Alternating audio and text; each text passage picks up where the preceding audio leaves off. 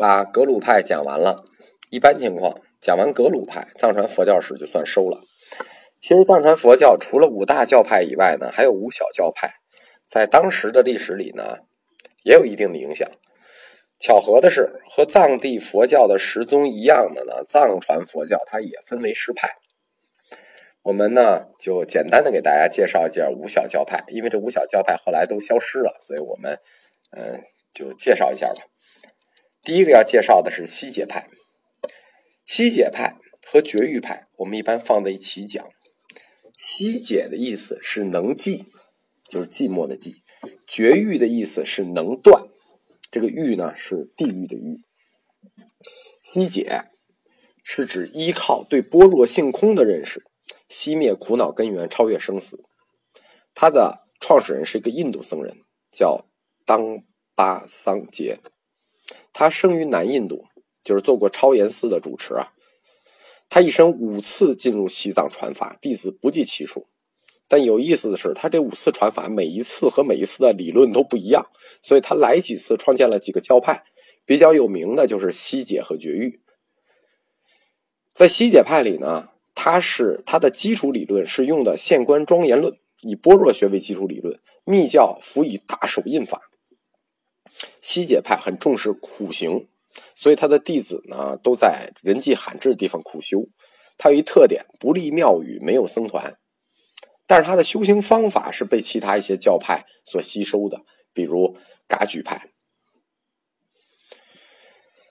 他创建的第二个派就是绝育，这个是他第一次来的西界，他创建的。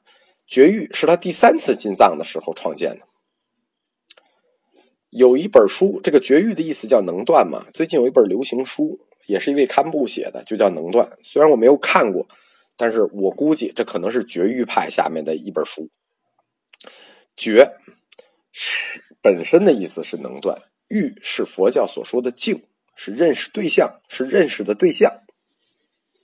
绝育派认为，作为生死流转的这种根本烦恼的根源是什么呢？他这个看法很独特啊。他认为，产生于人们对世界的误解和由这个误解引起的癌症，才是我们根源的烦恼。就我们所有的烦恼，都是我们对世界的误解，就是我们和世界开了一个玩笑，或者世界与我们开了一个玩笑，差不多是这个意思。如果你用佛教的智慧和慈悲呢，就能断除这一根源，达到涅槃。这种教法叫绝育。简单的说呢，就是把你的错误认识转换成正确认识，就能达到解脱。当巴桑杰呢第三次进藏的时候，把绝育派的教法传给了释迦一西和亚龙。有意思的是呢，释迦一西这一支门徒都是女性，从此之外就代代都是女性。这一支传承叫魔绝，就是女传绝育法。这名字有点意思啊，绝育法。亚龙所传这一系呢，都是男性，被称为颇绝。那女性的叫魔绝，男性的叫颇绝，就是男传的。这两个传承都是传显教的般若教义，也配以密教的内容。也是在深山里苦修，这个跟西解派一样，他们的修行方式跟西解都一样，也都不立庙宇，也都没有僧团，那么祖师也是一个，所以他们的命运也都一样。在十五世纪以后，十六世纪初逐渐就失传了，基本上就找不到了这个苦行派。但是他们的苦行呢，倒被其他的一些教派这种方法吸收了。第三个教派呢，稍微多介绍一点，就是觉囊派。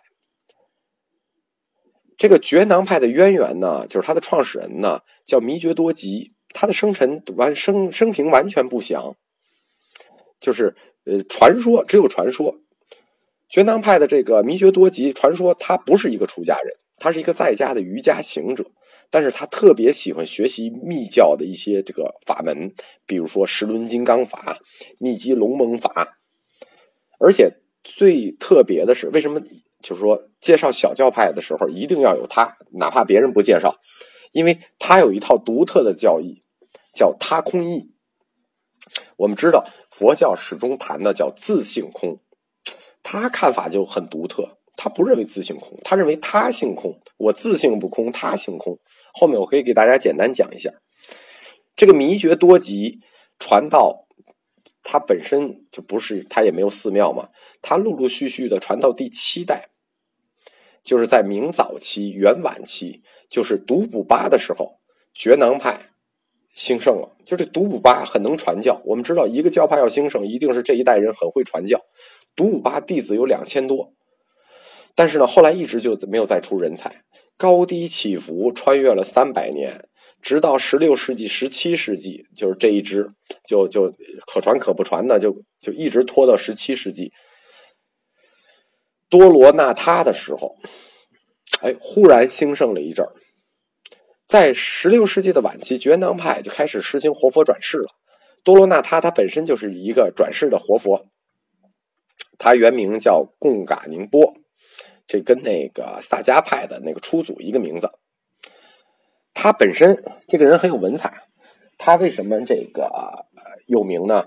多罗纳他在一六零八年写过一本书，这本书叫《印度佛教史》，看到没有？这个人很有文采。我们说印度这个国家对自己的历史记录很差，就是多罗纳他写的这本《印度佛教史》，现在都是印度人自己研究自己历史的资料。它的来源是根据呃当时大量来西藏印度人的口述。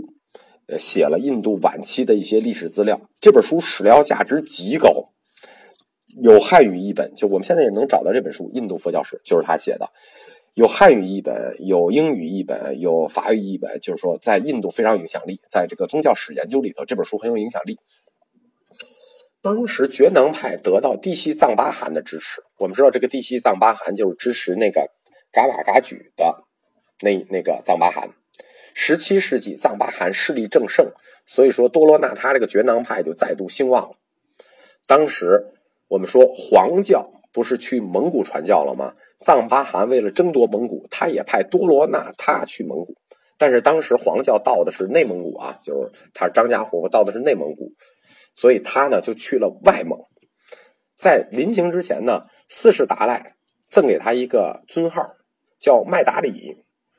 麦达里就汉语就是慈氏的意思，就是慈氏五论那个慈氏，所以蒙古人称这个多罗纳他为麦达里活佛。我们知道啊，内内蒙已经被黄教占了，所以这个多罗纳他去了，只能奔外蒙，所以说他就常驻库伦传法。前后二十年，还建了不少寺庙，而且确实工作不错，就是深得蒙古当时外蒙的这些。蒙古汗王的信奉，当时还不封内外蒙啊，就当时至少得到一些蒙古部落的信奉，大家都尊称他为哲布敦赞巴，这个意思叫尊圣，意为高位光明者。这个哲布敦赞巴呢，大家都知道，这个四大活佛之一。一六三五年，多罗纳他死后。你想多罗纳他，他当时已经是转世活佛了。当时他所在那个部落，就是内蒙古土谢图汗，得了一个儿子，然后说深信自己这个儿子就是多罗纳他转世了，于是就说我的儿子那就是这个多罗纳他转世，从此建立了外蒙古佛教哲布尊丹巴活佛的转世系统。然后土谢图汗的这个儿子，那转世完了，他自己这儿没有教理啊，他就跑到西藏去学经了。在一六四九年，第一世哲布尊丹巴就进了藏。学习毕业以后，准备回蒙古的时候，这时候已经五世达赖。我们前面讲的这个藏传佛教知道的，就是五世达赖、四世达赖末、五世达赖初，跟这个噶玛噶举的这个教派斗争啊，最后格鲁派已经赢了。所以说这个时候。五世达赖就要求这个哲布尊丹巴说：“你要不然信黄教，你要不然就别走了。如果你要是不信黄教呢，第一你走不了，第二呢，我们也不承认你任何活佛的地位。这个反正就是很横啊。这个最后他就接受了这个条件了，他得回去嘛，所以他就他就接受了，说那我就不信我们这个什么觉囊派了吧，我就改信黄教。得，从此觉囊派就没了，就这个教派。”就是从活佛就被压垮了，这个条件被接受了以后，等于以后觉囊派就全部变成了黄教。从此以后，漠北蒙古的佛教首领也都改信黄教。觉囊派他之所以一直有受压迫，一是他作为一个小教派，格鲁派就不容纳；第二是因为他这个教理很独特，叫他空义。这在藏传佛教里头是一种独特的见解。这个教理认为啊，世界上所有的事物都是有真实体性的，永恒不变。就是说，说实话，它就是一个唯物主义的概念，就不是说我们看见它才存在，是它都本身就有真实体性，它就本身就是存在的。但是我们之所以认为是虚妄，不是因为他虚妄，是因为我们虚妄，我们不能把握真谛，反而给事物自性之上加以虚妄的认识。你看他的认识方法跟我们原来佛教内部的是反的吧？佛教内部认为这个。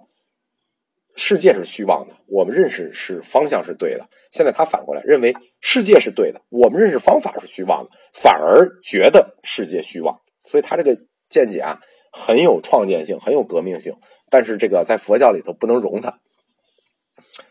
般若所谓的性空呢，他认为就是指这种虚妄认识而言，就是他给他自己给这个般若中观做了一个自己的解释。我我我坦白说，我比较接受。他一空的这个，就是他空义的这套东西，我觉得他这个说法也是成逻辑的。觉囊派认为事物的本真叫自，加在事物上的虚妄分别称为他。因此，般若性空的含义只是他空，而不是自空。大家理解这个意思了吗？所以说，实际上觉囊派的这种见解是一切有部思想的延伸。就是有部嘛，就是一切有部，就是说有部，说是法是恒有的，它是说有部的一个延伸。就是世界确实是存在的，我们实际是没有正确认识真实世界的方法和把那个理论的，对吧？所以等于他用了中观派的形式，但是整个他的的利益方式或者理论方法跟中观学派正好相反，大相径庭。所以他受到黄教的特别反对，被斥为异端。藏传佛教第四个小教派叫郭扎派，呃，没有没有流传，也没有资料，就是知道有这么一个派。第五个小派叫夏鲁派，其实夏鲁它不能叫做一个教派，它实际是一个学派。我本来在做笔记的时候呢，是把它做在萨迦派里的，因为呃，藏学教授、民族大学藏学教授他们一直认为，就夏鲁派不存在，认为在萨迦派之前是有一个萨迦前三杰的，因为我们提到过，萨迦派的初祖并不是他真正的创始人，就是等于他前面还有两个创始、三个创始人，夏鲁派的创始人叫布顿。